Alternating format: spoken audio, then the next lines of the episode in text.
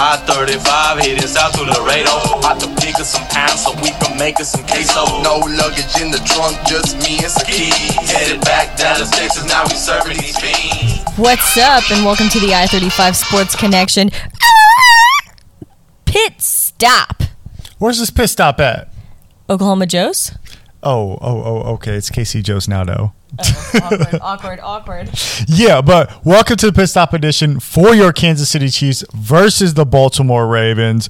Remember, pit stops, 10 minutes less. We give you what you need for the game so you can get the heck out of here and mm-hmm. enjoy the rest of your day. Start your tailgate, get your barbecue, you know, all the good stuff.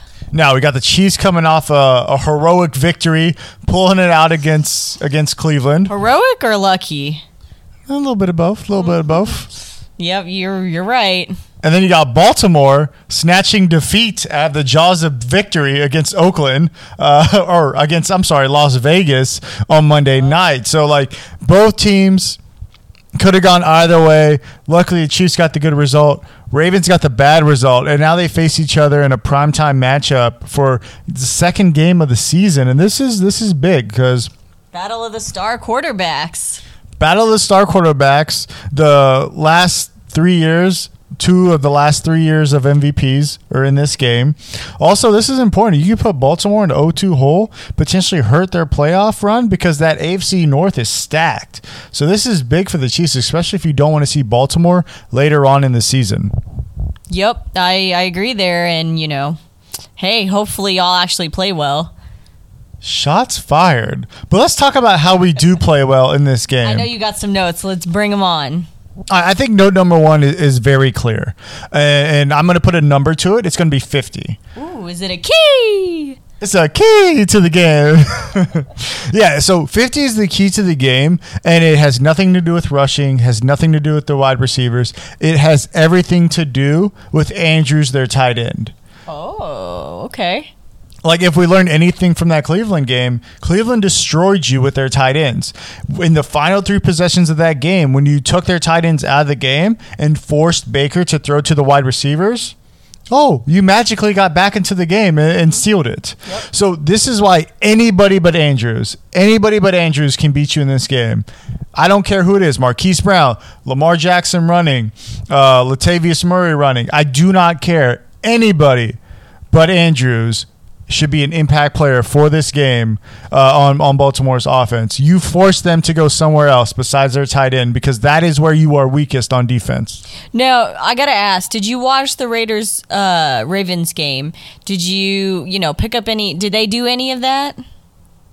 Well, I think the most important takeaway from that game is actually uh, pointing to key number two Key. because yes, uh, uh, while the uh, the Ravens, you know, came out hot on their offense. I actually want to talk about the biggest thing I took away from that Raiders game was the fact that Marcus Peters wasn't on the field and their secondary looked vulnerable.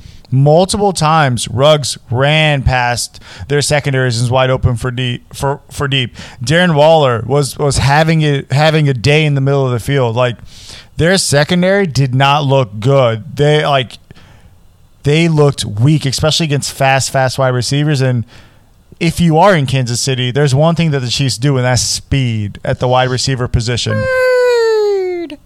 Are you basically Dory from Finding Nemo right now? Oh, I did talk whale. Hello, whale friends. Hello. Yeah, so I, I think the key takeaway from the Raiders game versus the the Ravens that you can adopt if you're uh, a Chiefs fan is the fact that your wide receivers should really eat. So I would expect Dos, which is the next key.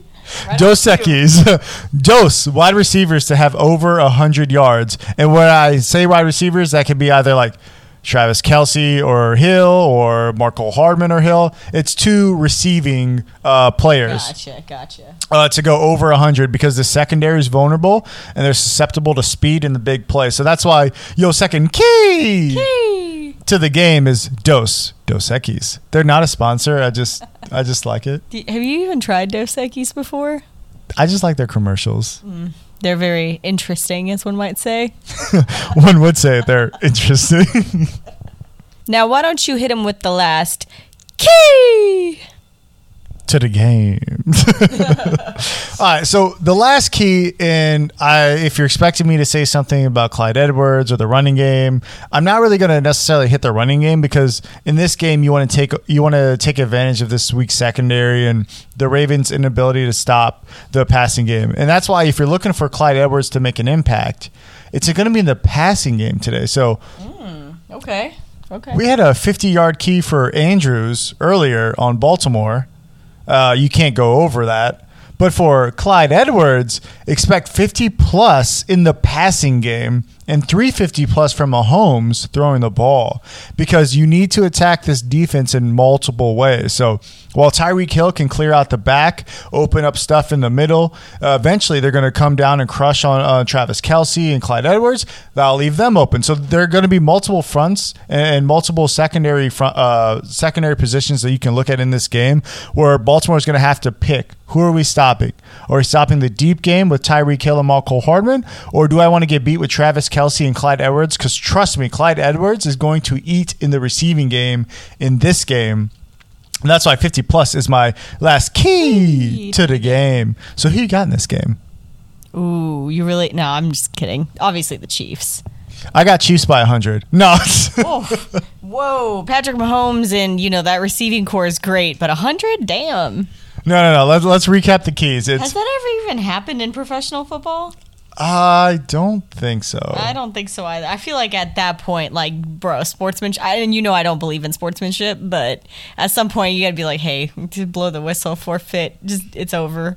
Blow the whistle at him.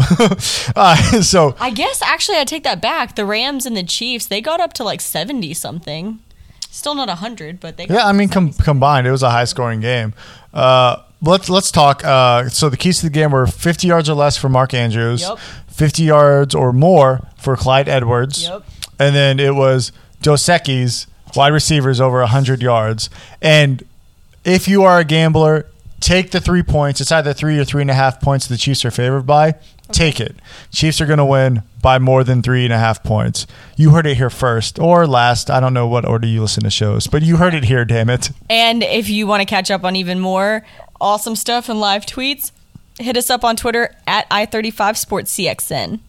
We out.